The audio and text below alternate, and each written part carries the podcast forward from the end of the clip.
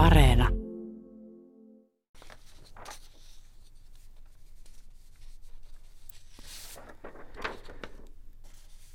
Onko jouluna tarkoitus levätä vai valvoa yötä myöten? Yhä edelleen ajankohtainen aihe nostettiin esille uudessa Suomettaressa jouluna 1913. Luen nyt päivän mietelauseen. Isämme, en nyt ota sanoakseni kuinka monta polvea taaksepäin, täyttivät tupiensa lattiat oliilla ja lepäsivät oikein sielunsa hartaudesta. Siinä oli vuodetta käännelläkin, jos uni rupesi kaikkoamaan. He lepäsivät silloin kyllikseen, että sitten kiireenä heinäaikana voivat valvoa vuorokausi kaupalla. Nyt on taas hienostuneeseen jouluohjelmaan tullut yletön valvominen.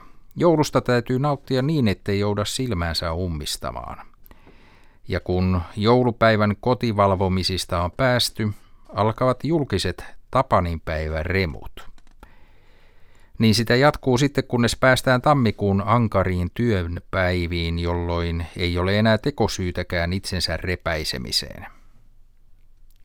Mutta joulu on aina joulu, ja sitä on vain kerran vuodessa, joten kyllä sen viettämiselläkin on oikeutuksensa. Näin nimimerkki RT pohti levon ja valvomisen ongelmia – jouluna 25. päivä joulukuuta 1913 Uudessa Suomettaressa.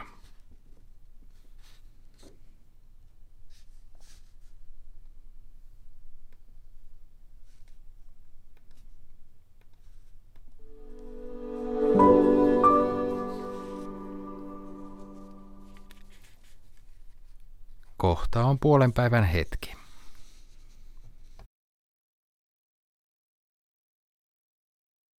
you